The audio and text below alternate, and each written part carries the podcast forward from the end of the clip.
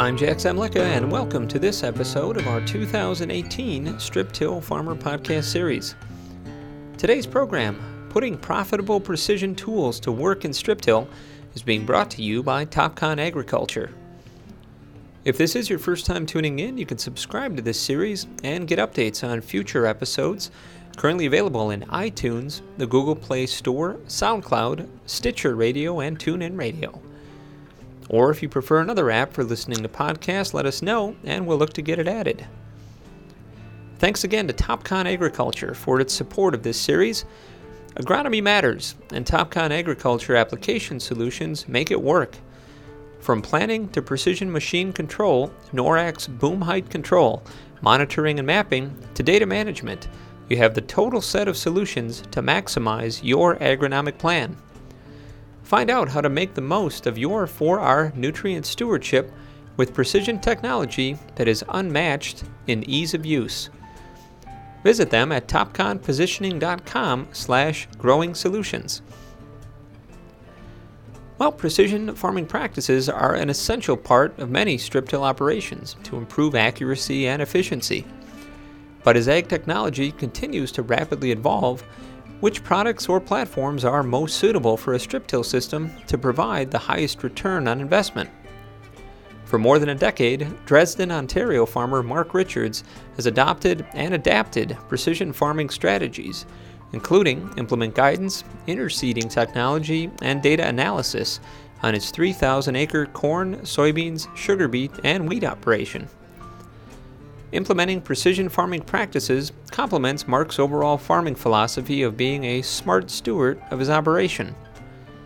In today's Strip Till Farmer podcast, brought to you by Topcon Agriculture, Mark evaluates progressive precision technologies and on farm trials he's conducted to measure the benefits and challenges. I'll give a little background on uh, myself and the, the farming operation we run in southwestern Ontario. We've been growing processing tomatoes for the last 50 years as a family.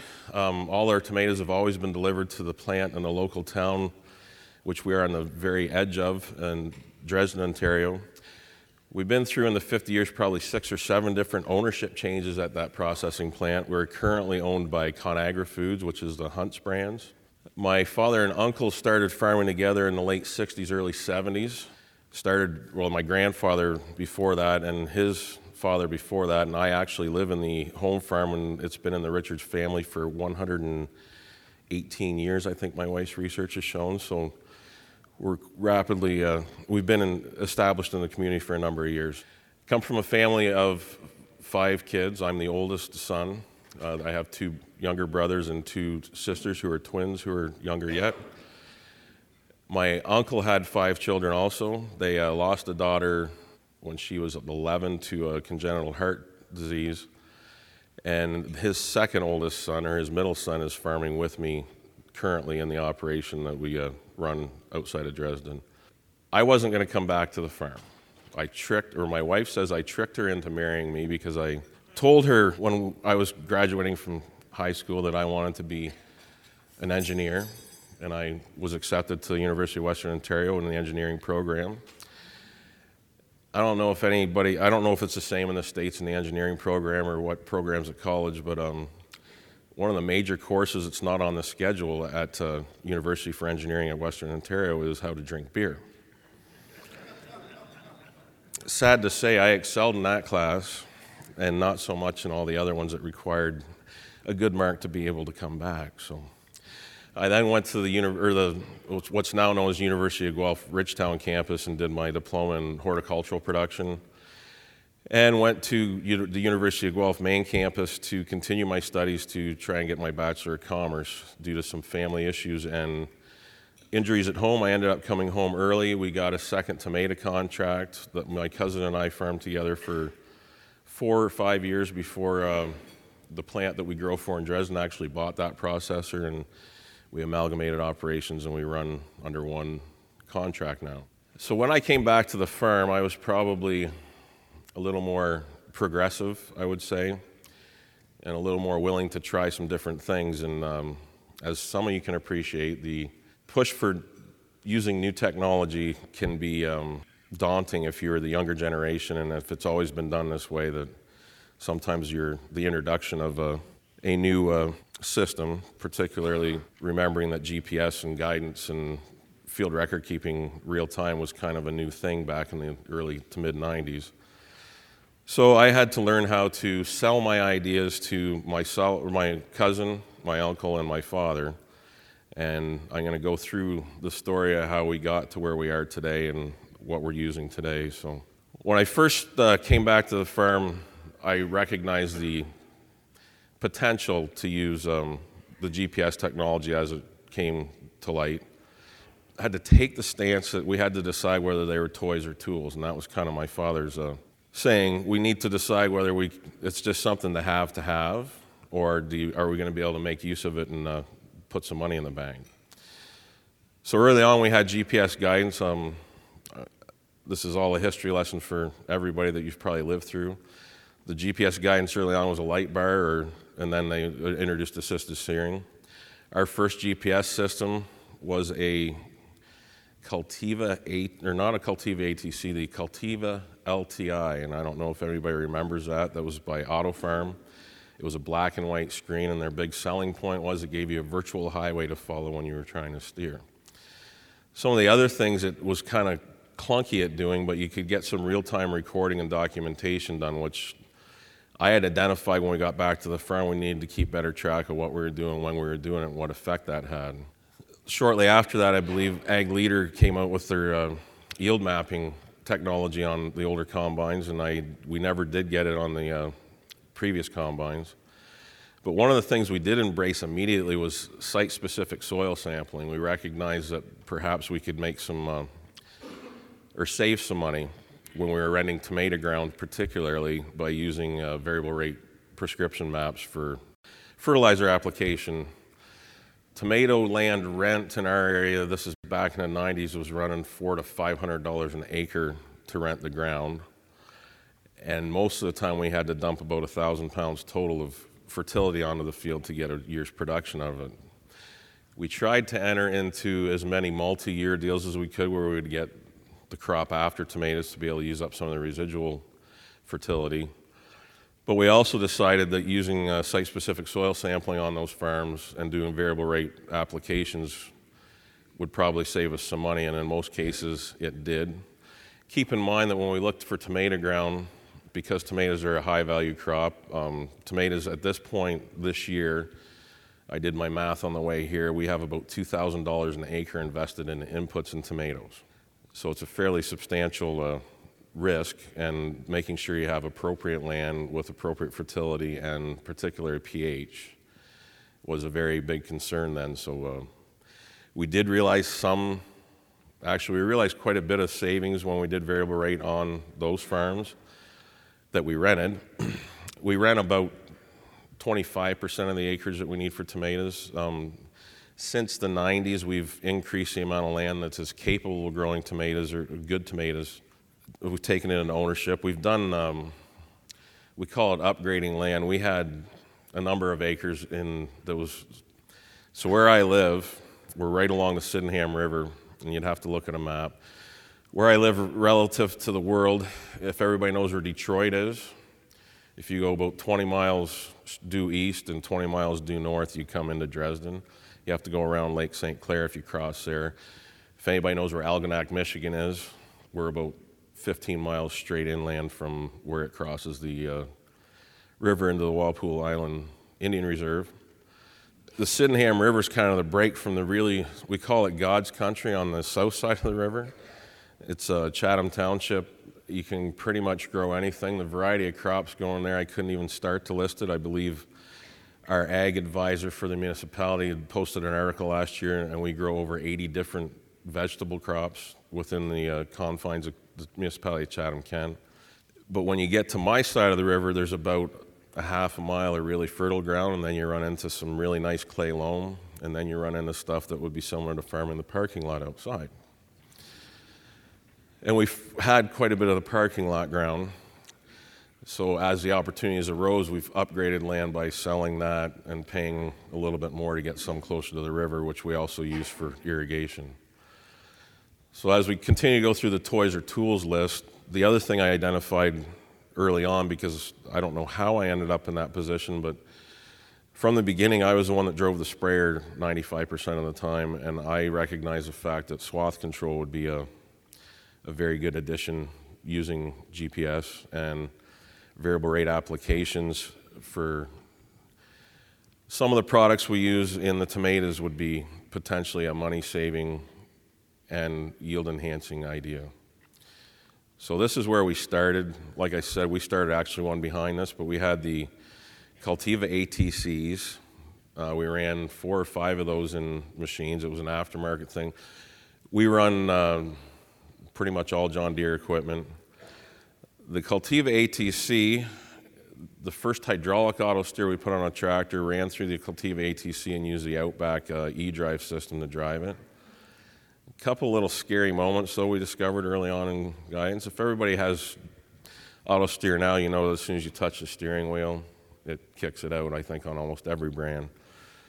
Not so much on the, the way they had this one set up, you had to actually physically push a button on the screen to shut it off. So we learned fairly quickly that doing fence rows, you didn't want it. Doing beside the fence row wasn't an appropriate time to kick the auto steer in on the uh, ATC. It may have required the repair of a couple of markers and some scary moments for the guy in the tractor seat. So, what this provided for us was a, the visual guidance. Um, we really found that visual guidance helped with fertilizer spreading, although father and uncle were pretty good at finding that 40 foot mark every time by themselves and getting it one end of the field to the other. We were mainly broadacre tillage, or we were all broadacre tillage at that point. Um, usually had the rows to follow from the year before. Dad loved spreading on plowed ground though, so sometimes his tracks would be on a bit of an angle, and this kind of straightened it out a little bit. I used it for spraying for quite a bit because it actually cost less than replacing my foam marker system if something broke. Still not the greatest for. I, does, how many people here remember driving to a light bar or still do? I'm going to say that's like 30% of the crowd. Most, most of you probably started with some kind of assisted steering.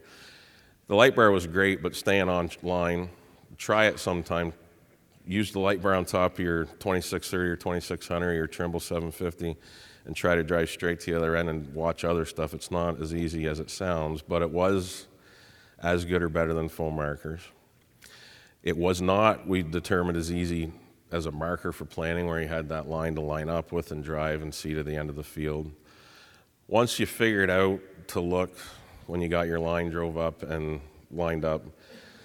I always tell the guys I was trying to train, look about four mile or two miles ahead and find a stick or a hydro pole or electrical pole or a tree and drive towards it. But one day I went to the field after I had trained a young fellow to drive and his first he had some really good straight passes and the next pass he went probably 200 feet off to the side and he had decided to line up with a semi truck on the highway and he drove right to it. Early on, also, the uh, satellite array didn't seem to be quite as uh, stable as it is now, and we suffered through many signal interruptions. And WAAS back then was truly sub 12 inch because it would be out up to 12 inches even on pass to pass.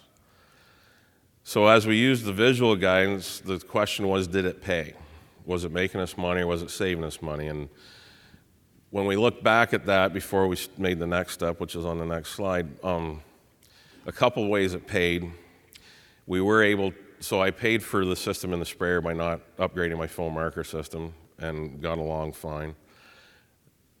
It paid for the, well, when you used it for fertilizer spreading, if it wasn't one of the more experienced gentlemen driving the tractor, we had a more consistent spread pattern.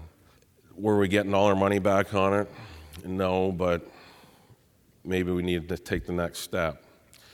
So the next step was, and I don't, this is the Auto Farm Cultiva original mechanical drive unit. So if you notice, how many people used one of these? So for those of you who didn't, see the see that lever right here?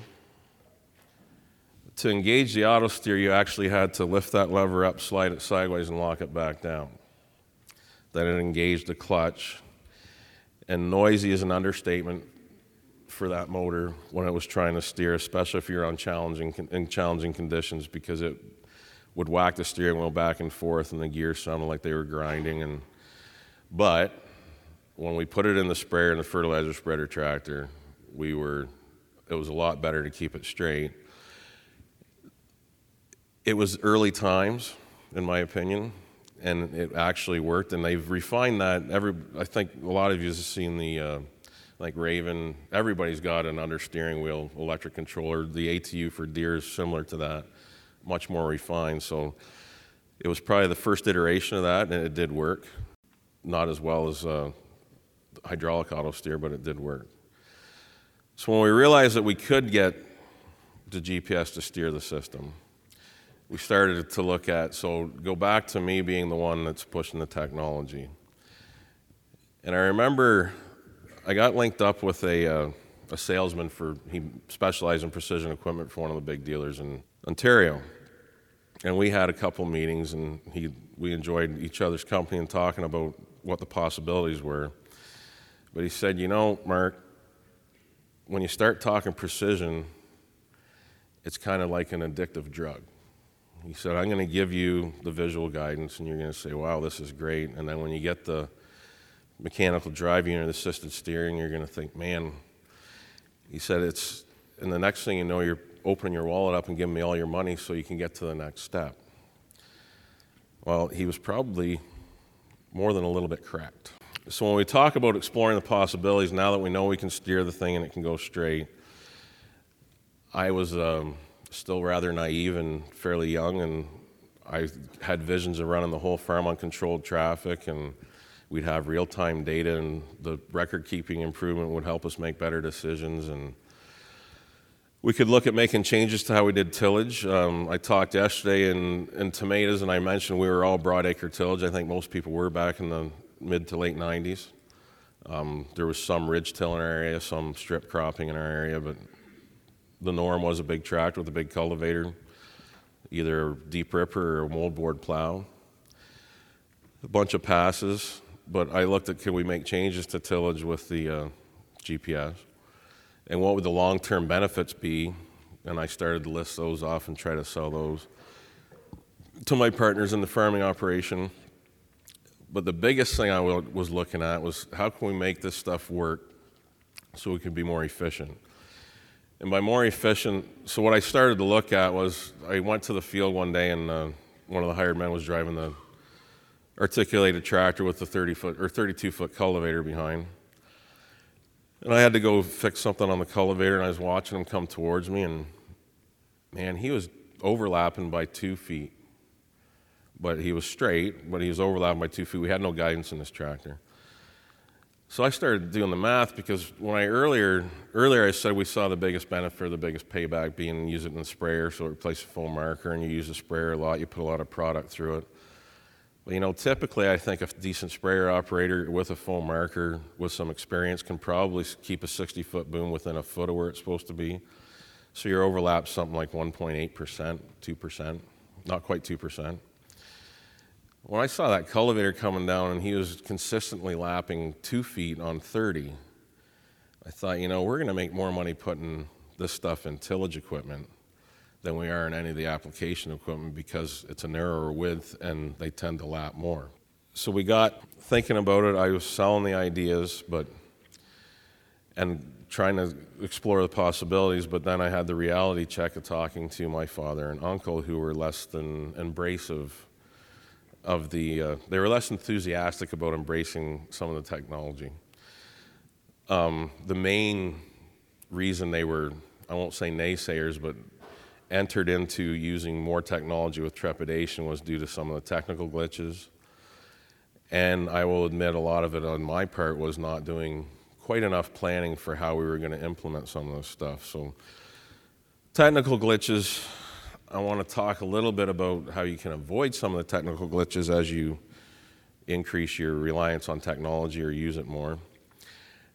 The fellow I told you I talked to about that thought I'd get addicted to precision and was clairvoyant because he was correct, told me I could uh, get my equipment from him for about 15% off a list if I would be a sub dealer for him. So basically, I had to go and try and sell some of this stuff, but he didn't anticipate me selling a lot. It was just a way for me to get a nice little rebate to get us upgraded in precision equipment. But through that, I got to attend the dealers' sales training courses and talk to some of the other sub other guys that were handling precision for him. This dealer in Ontario was kind of centrally located and didn't have any branches to the south or the east. And so we once a year we got together in the summer for a two-day thing. We went over sales, sales training. But the most common thing that everybody said they got calls on, and we referred to it as the RTFM support call. Does anybody want to guess what RTFM stands for? It's read the friggin' manual.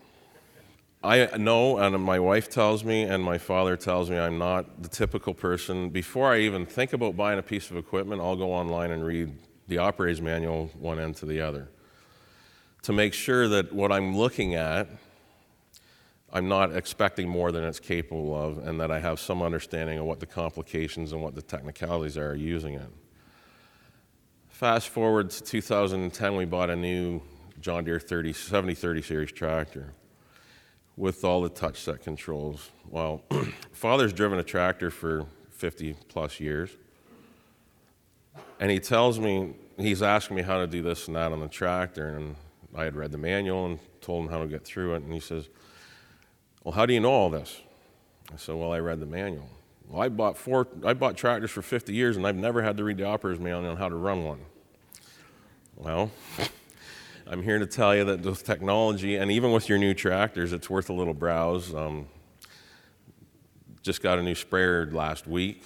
Spent five or six hours going over that operator's manual, even though it was very similar to the one it replaced. But uh, read the friggin' manual when you get a new piece of equipment. And I, I'm gonna one of the pieces of advice I'll give you is read it before you buy it.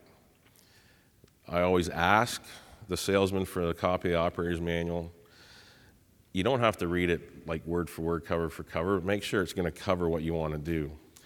And that's getting back to the not enough planning. When you have expectations of something, the salesman's going to say, yeah, yeah, yeah, or we think we can do that. You want to make sure you understand what the limitations are before you spend twenty or thirty thousand dollars on an auto steer rate control system. I think.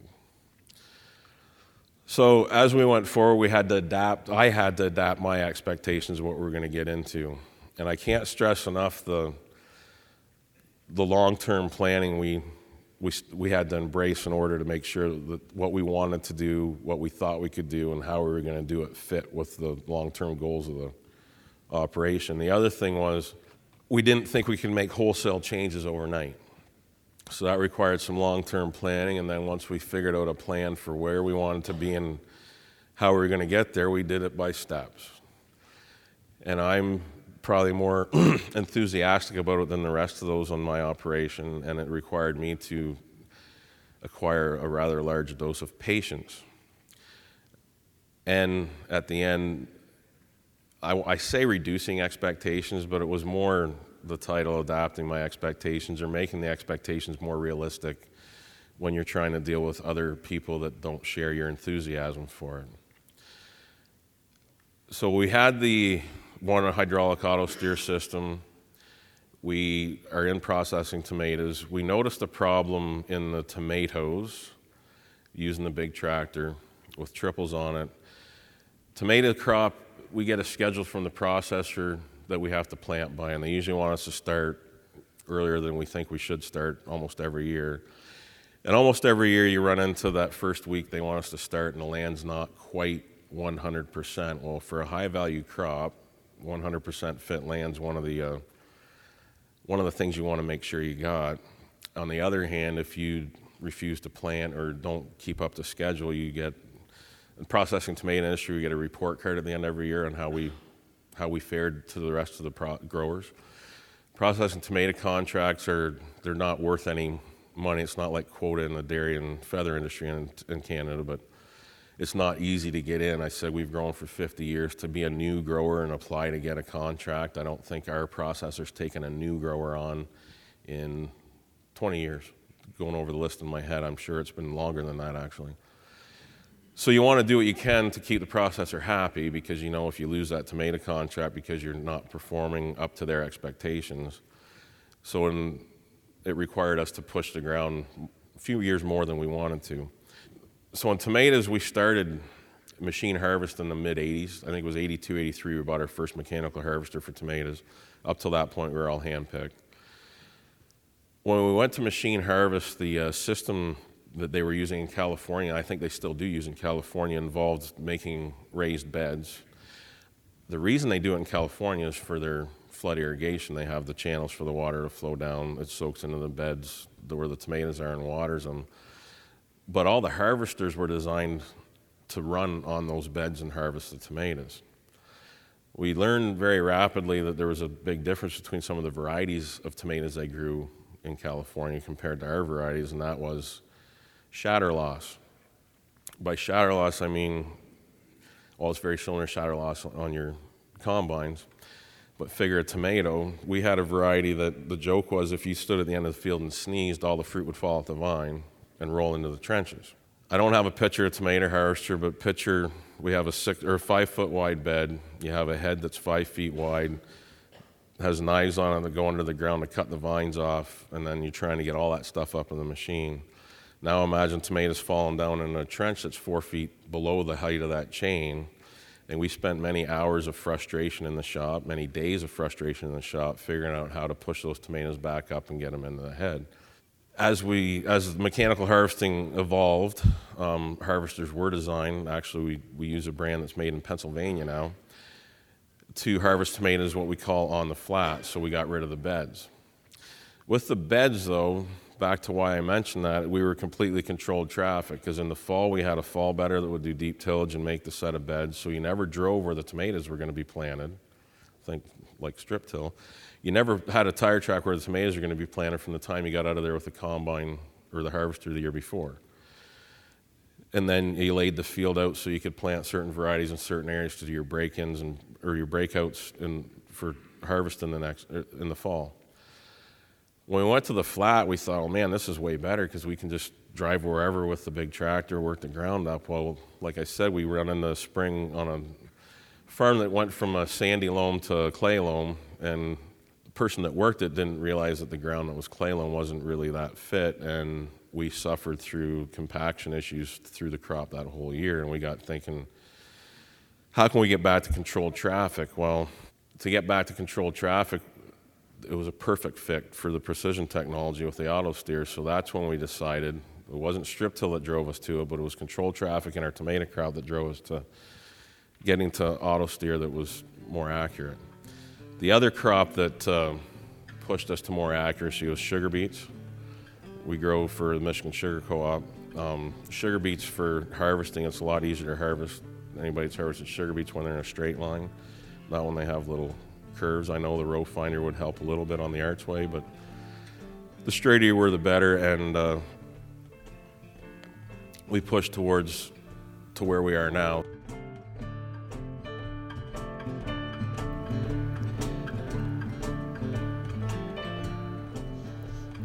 We'll get back to Mark's discussion shortly, but I wanted to once again thank our sponsor, Topcon Agriculture, for making this podcast possible. Agronomy matters, and Topcon Agriculture application solutions make it work. From planning to precision machine control, NORAC boom height control, monitoring and mapping, to data management, you have the total set of solutions to maximize your agronomic plan. Find out how to make the most of your 4R nutrient stewardship with precision technology that is unmatched in ease of use. Visit them at topconpositioning.com slash growing solutions. Well, one of the basic pieces of advice Mark has for farmers investing in technology is to understand the capabilities of what they purchase. Reading the owner's manual may sound like a tedious exercise, but it can be an invaluable solution to time and money saving troubleshooting. Mark shared an example of his recent sprayer purchase and spending several hours reviewing his operator's manual before taking it to the field. Or better yet, read through the owner's manual prior to purchasing equipment or hardware to make sure you understand the functions and limitations of the product. Let's go back to the program now and hear more from Mark Richards on the importance of planning to maximize return on investment of data management.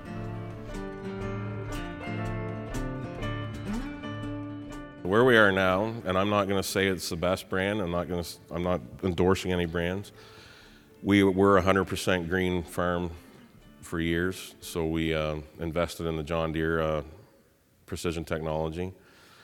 Every one of our tractors that runs in any of the fields now has RTK on it. That's a significant investment, I'm sure you're aware. Uh, I say 70% the same brand. We're actually probably 90% now. We only have one machine that has an ag leader system with a mechanical drive unit on it, um, an old Miller sprayer we use for uh, late side dressing corn.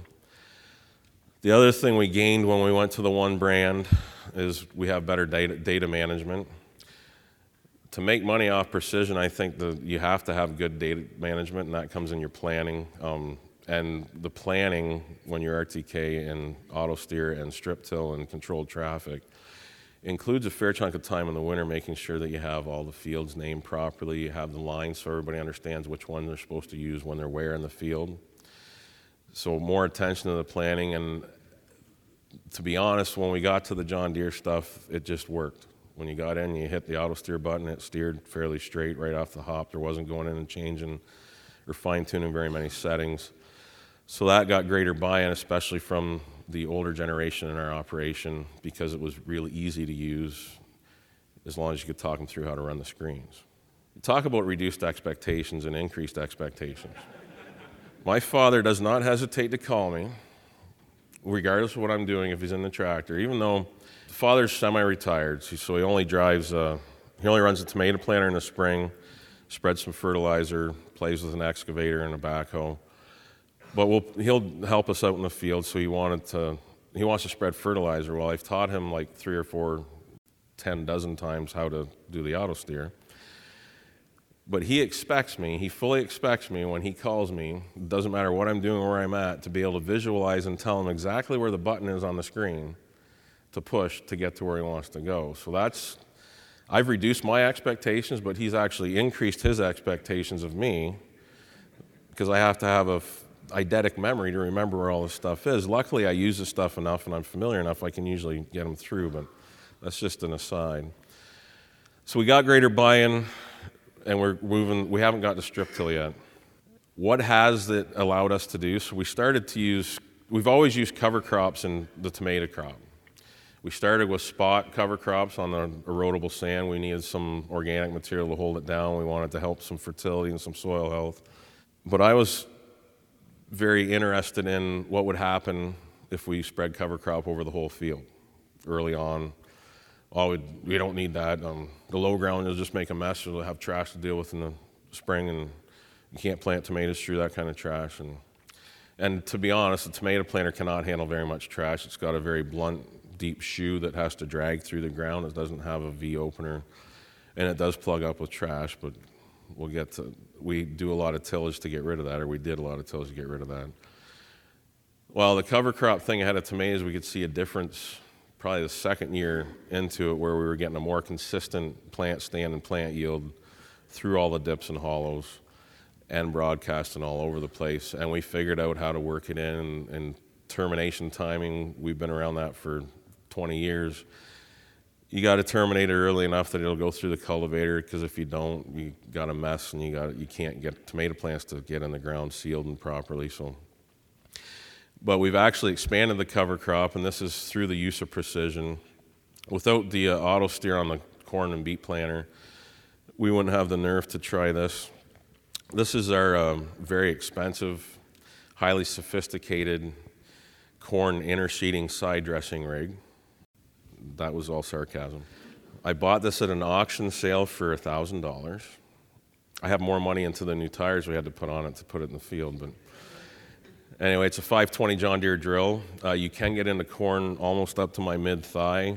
Just wait until it's warm and make sure you hadn't used dicamba on it, and it won't it won't break off. We try to get in a little bit earlier. We don't want to be too early because we don't want too much cover up before the corn shades it out.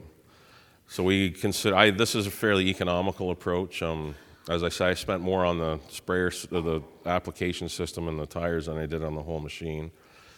we started using our yield maps, combining them with satellite and drone imagery to um, determine whether we need to use different practices there. Uh, the yield maps have pretty much indicated that we've got our fertility in the proper spots. We have not started with the prescription seeding yet.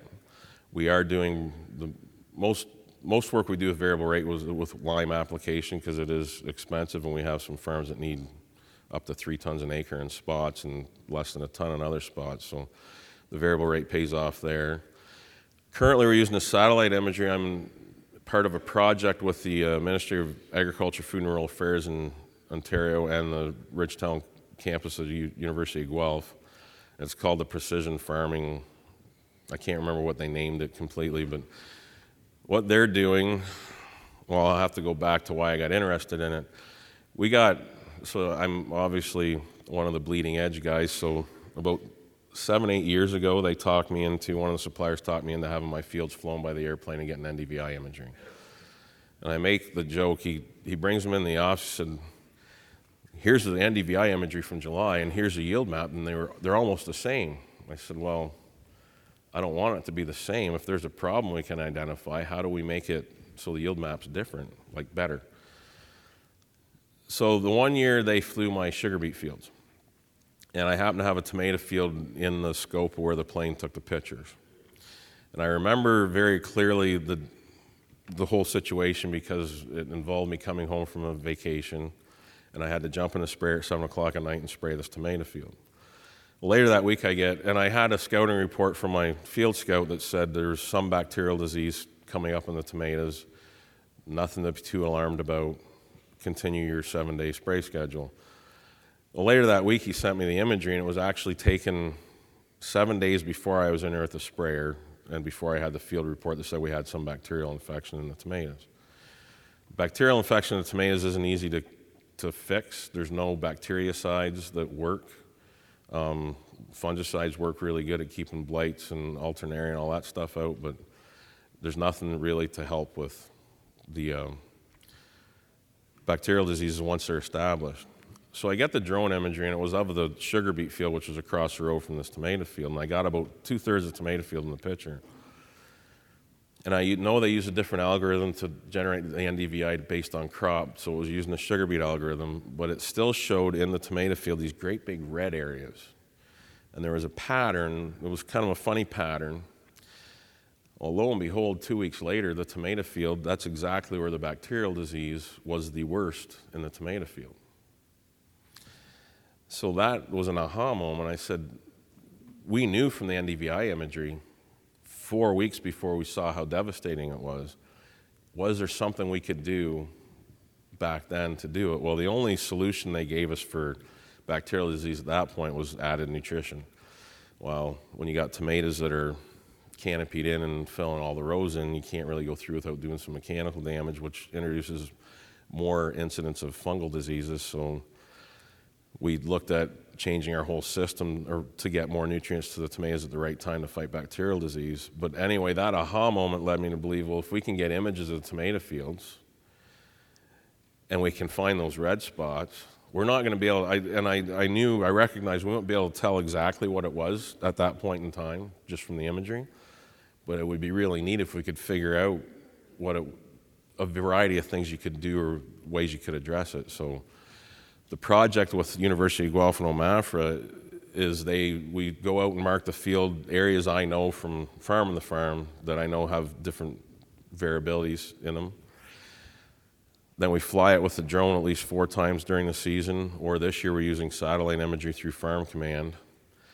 And they do tissue analysis, soil samples every two weeks from those spots. And if we see a red spot, they'll actually move and do some samples there. We're in year two. Uh, last year was a very variable field. Um, identified pH. I, I, mentioned pH is very particular in tomatoes and sugar beets. Um, if you have anything less than a six, you're not going to get production. With they identified some pH issues, uh, we found root lesion nematodes in the tomatoes this year that we had no idea would be there. Um, we're hoping to learn a little bit more, but at the very least now, when my scout goes out, he has a map You can send him a KMZ file, uh, which is a Google Earth file for those of you who aren't familiar with the dots after the files. And he can load it on his iPad, and it actually has his blue dot where he's walking in relative to where the different colors are. And so, what I call that is more targeted scouting because even I know scouts use a different pattern every time they're in the field, but this way they could still miss one of these red spots for three weeks at a time, depending on how they're patterned. Now we have more targeted scouting. If we see a problem from the imagery, either be satellite or, or uh, drone imagery, we can have them specifically investigate that issue and see if we can find something to address it. So the other uh, efficiencies we're finding, so back to the bankable benefits, we're more liberal at uh, com- combining operations. So I mentioned the reason I had the interseeder in the background on this picture is because we decided we were going to side dress the 28 at the same time, so we weren't making a separate pass to interseed because I'm still not sold that interseeding in the corn is the be all and end all. it established a good cover crop. Uh, we did uh, 90 acres total last year out of 1,000 acres of corn. Did five test strips. Of the five test strips, three were actually uh, was wasn't statistically significant, but they were actually two to four bushels better than the rest of the field. Two were about the same as the rest of the field. So we figured we're not hurting ourselves. So we actually interseeded five, over half the acres of corn this year with a annual ryegrass crimson clover mix, and we'll see how that works out. I did learn this spring, and it's going to depend on the weather now because the combine will tell the tale. But the beans didn't look as good where we planted through the ryegrass residue, but I'd let it get too big. I got delayed spraying. I think I can address that by spraying earlier. So as we go through, so we did the 500 acres with this this year. Um, we're doing test strips of fungicide on corn and applying insecticide where we find western bean cutworm egg masses. Um, probably a total of 12 different trials this year between what University of Guelph's doing, what we're doing, and what OMAFRA's doing on our different farms. We're also participating in no P, uh, no phosphorus. We're in the Lake Erie, the Western Lake Erie watershed where we get blamed for that ugly algal bloom on a regular basis. So we're looking at how we handle our phosphorus applications. Uh, we've never liked to put phosphorus out in the fall. We always want to put it out in the spring, close to when the crop can take it up. And we've changed how we apply the phosphorus with strip till. We apply all our phosphorus in the strip in the spring with the strip tiller. Prior to that, we were putting the majority of our phosphorus on with a planter on a two by two. We did, I think, 30 different strip trials over two years to determine whether we were hurting ourselves going away from a two by two to blending it all in the strip, and the results came back that there was no difference between the two by two and blending all that starter fertilizer in that eight inch band. We're not seeing a difference in either the sugar beets or the corn that way, so I'm going to call it conclusive on our operation. The other thing we're able to use the so with the RTK steering, we have a 30 foot uh, 1860 John Deere air seeder. I was able to seed uh, maybe I guess the pictures are big enough up there, but the top picture's looking down, and if you look closely, you can see little divots. Well, that's the row pattern of the tomato. Our tomatoes are 60 inch centers with rows 22 inches apart off center. So you have a 22 inch row, a 38 inch row, 22 inch spacing. Anyway, it works out on a seven and a half foot spacing drill that you can block off the right runs and be within an eighth of an inch of dead on center to have 15 inch gaps in the cover crop. The reason we don't want cover crop where we're going to plant the tomatoes is twofold. One, we can go through a cover crop that's as big as it is in those pictures with a strip tiller and never plug in the fall when it's green. And two, when we come back in the spring, we don't have any trash where the planter shoes are going to run. And that really sped up and improved planter operations compared to what we were doing with broadacre tillage and cover crops to make the most out of the strip till in our operation, we recognized early on that we had to approach it with what I call a systems approach. We got three different, I'll call it three different classes of ground or three different qualities of ground that we farm. I mentioned the uh, parking lot clay back in Don Township. We do not grow sugar beets back there because we could probably grow sugar beets. Getting them out of the field in the fall might be a different story. We actually did grow some back there and didn't harvest those beets until the 7th of December in 2006 because it had been too wet too long. So, so those farms we just farmed uh, corn, soybeans, and wheat in rotation. With once we get set up in the strip till rotation, when I say get set up with a strip till, we had some fields that maybe had been plowed or ripped and not worked level enough. And with strip till, we like to start with a flat level table because we're going to use basically controlled traffic and we want smooth operations for the field stuff. So the first year we will go in after wheat. We won't underseed at the clover. We'll work up the wheat straw or wheat stubble, use the land leveler, get it leveled out, and then make our first set of strips in the fall to put our potash down. And then from then on, the plan is strip till corn, no till soybeans, no till wheat, strip till corn, and use a clover crop underneath the uh, wheat. Clover cover crop underneath the wheat, and we're trying to get the interseeded cover crop in the corn, so we'll have something growing almost every day of every year, all the way through the rotation.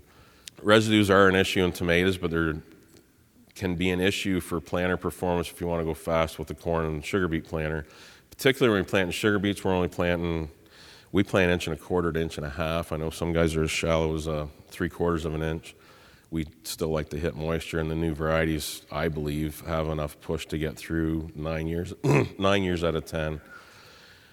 But with cover crops in that strip, doesn't matter what kind of row cleaner we use or how careful we are, the root masses still get in there and make it variable. So what that drill also you can block off runs to do 30 inch row spacing and we did uh, two-thirds of the cover crop after tomatoes and wheat last year with that row spacing blocked off on the drill had some problems in the one field where the strip till operator used the wrong line and stripped spring strips beside fall strips the corn looks fine but he was down to three miles an hour to get a good ride on the precision monitor we're looking at making that space a little wider so we're not planting residue. So we're relying on the cover crop in between the rows. I know we've dug in the strip and found the roots from the clover and wheat right through that um, strip, so we don't think we're hurting our soil integrity or structure by getting rid of the cover crop in the rows. We, we're hoping to have the same results. And tomatoes this year was the first year we um, did strip tillage. A little history. So on the tomatoes, one, we went to the flat with the big outfits. Then we went to completely controlled traffic with the auto steer. So the way we were doing tomatoes up until this year, we had a fall pass with a deep till rig. It was a we like building stuff in the shop, but we have a lot of unicorns out in the uh, back lot we took an old 5,000 Hiniker cultivator, took the cultivator, took the gauge wheels and the coulter off, so we just had the shank. Put the narrow knives on, and you could get it down to the 22 inch inner row spacing. And that would suck itself down about a foot deep into the ground. And we did fall tillage that way through our cover crop. Side benefit of that was the cover crop was hardly even fazed by that. The roots just kept growing right through that block it acted like a paratill. It just lifted that whole block of soil. We were going to plant the tomatoes up and set it down, fractured. We liked it. We didn't want it was dry. It fractured it. Cover crop continued to grow. Good results with that. But in the spring, to get rid of the cover crop, we had a 15. We're only 15 feet wide to plant tomatoes, um, six rows. It was three, a minimum of three passes to get the trash worked in. So we had, we always had rye or wheat that would grow right through until the spring. It took a minimum of three passes through that in the spring to get it ready for the planter to go through so he could plant. And even then, we were still running over some with a cultipacker to get lumps broke down and to get enough fine soil that we were happy with how it was sealing around the tomato plant. So, using the drilled cover crop with a skip row configuration, we managed to manage that residue where we were going to plant. We have good residue in between the rows. I, you can see that's all uh, rye straw underneath the tomatoes. There's still a fair bit of dirt there. We do do inter-row crop, in crop cultivation. Well, let's put it this way. I pushed, you could probably tell I'm the one that pushed us towards strip till tomatoes, and I wasn't feeling the love in the fall when I was getting the strip tiller set up.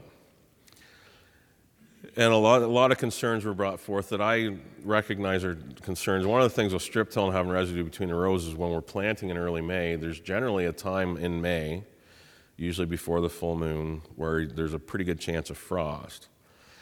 Tomatoes can't handle any frost, they can't freeze at all. We plant little plugs that are about this tall. There's 288 of them in a 18 by one foot tray, so they're very small and fragile. What we found over the years, though, you can, if you stop planting two days before it freezes and the plant actually gets somewhat established and it's got good soil coverage and planted nice, they'll usually 90% will survive. So the residue between the rows with the strip tiller was a concern that it would allow it to get colder, or, and I'm not going to go into any discussions about residue being warmer, cooler, or the microclimate. I just figured out the early field we would use a shorter cover crop and terminate it earlier. The strips we made, if you go if I go back to that picture, that was a tomato strip right after the strip tiller passed. That's the late field of tomatoes, which was planted like a month after that pass, and that rye was actually five feet tall when we planted. But uh, that's the width and the quality of the strip, and the tomatoes are going right down the center of that strip. So there is enough dark dirt there, I thought, to give us protection from frost. We didn't have the misfortune of getting that tested this year, so everything grew good. But it's one of the things that that um, everybody in the operation wants to make sure we're watching as we go into this.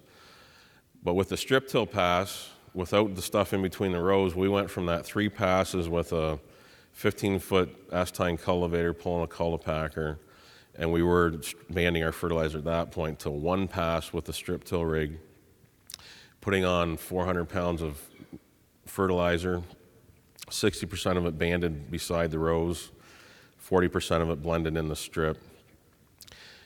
Crop Scout, I, the scout that scouts our tomato field scouts about a thousand acres of tomatoes every week um, for other growers as well. And he shoots from the hip. He doesn't give you any bullshit. And I asked him point blank last week. I said, I want your frank answered, Did we, do we A, look any better than conventional tillage? B, look any worse? And C, did we hurt ourselves? The biggest thing he said he notices in our fields, and I think I mentioned it earlier, is the consistency of the tomato crop one end of the field to the other, despite the different soil conditions and soil types from one end to the other. He doesn't know how to explain that compared to conventional tillage. He suspects it's to do with how we applied our fertility. And with the strip till unit, we're using Orthman units. With the parallel linkage, he suspects that some of the guys that see more variability over a sand knoll are getting too deep with their tillage, or variability in the low ground aren't as deep as they think they could be and they don't realize it's affecting planter performance, whereas we're keeping a consistent depth one end of the field to the other with the parallel linkage on the row units despite what's going on between the rows. That's one thing we suspect is going to help is helping with the, the tomato stand. And the other thing is the banding of the fertilizer and putting it close. The other change we made in going back to that bacterial disease infection, all they could tell us that year to fix a bacterial disease was put more nitrogen on and when the tomatoes are that big to put nitrogen on, they were, we had to use dissolved urea if we were going to do it, and then you had to blend it, and you could only put on like 10 pounds an application, and it was going to be a nightmare. We didn't do any of that. we took a pretty big hit on yield.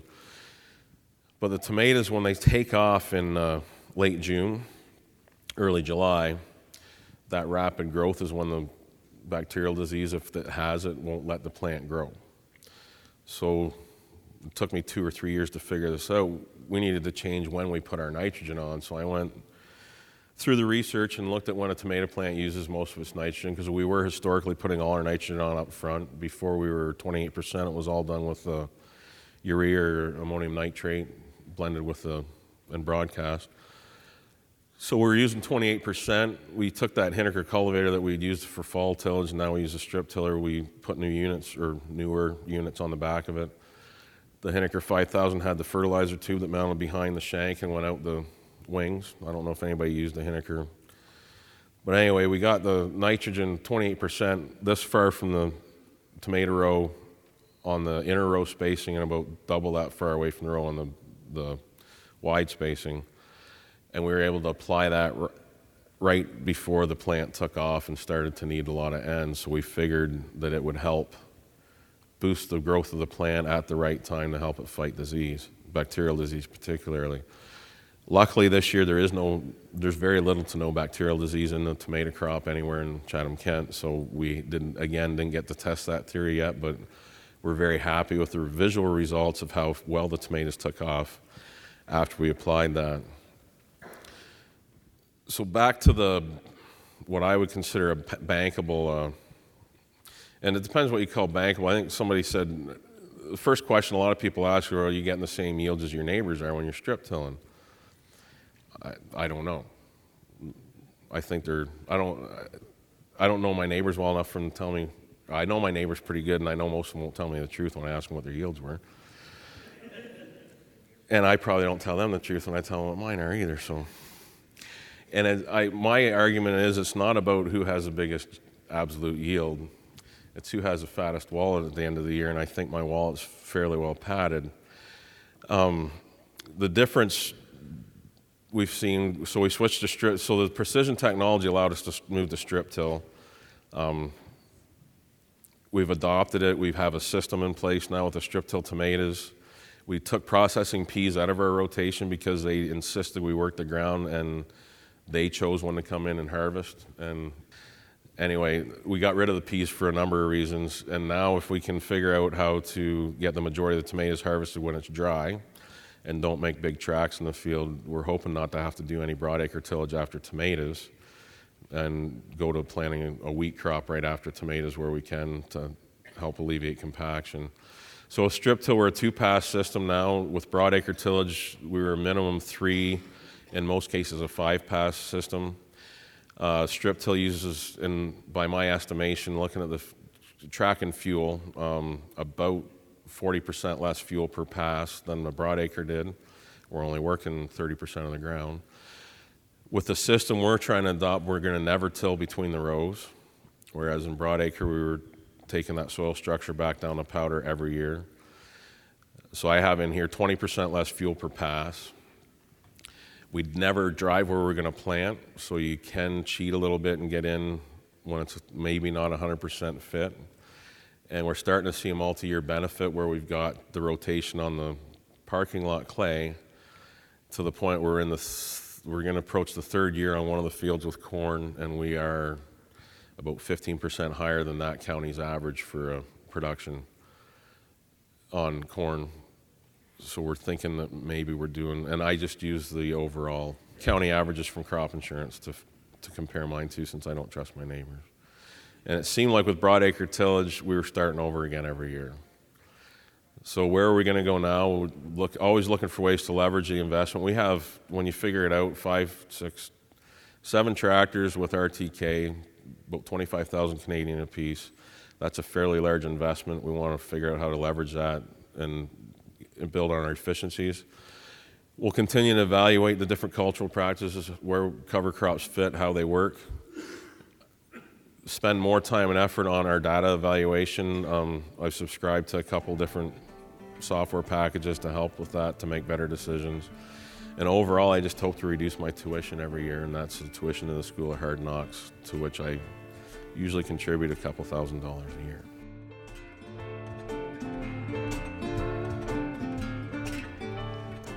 Well, thank you, Mark, for sharing your strategic investment in precision technology within your strip till operation.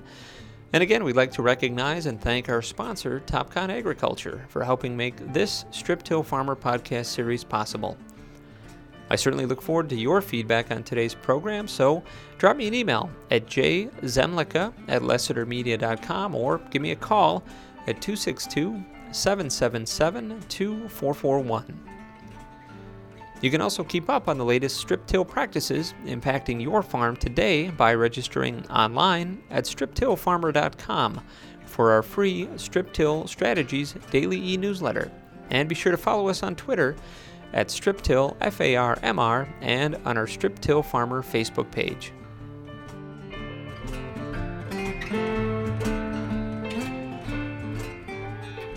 Well, I hope that you'll join us again on January 19th for the next episode in our 2018 podcast series. And a reminder you can still register to receive our brand new Strip Till Farmer print newsletter at striptillfarmer.com. For Mark Richards, Topcon Agriculture, and our entire staff here at Strip Till Farmer, I'm Jack Zemlicka. Thanks for listening.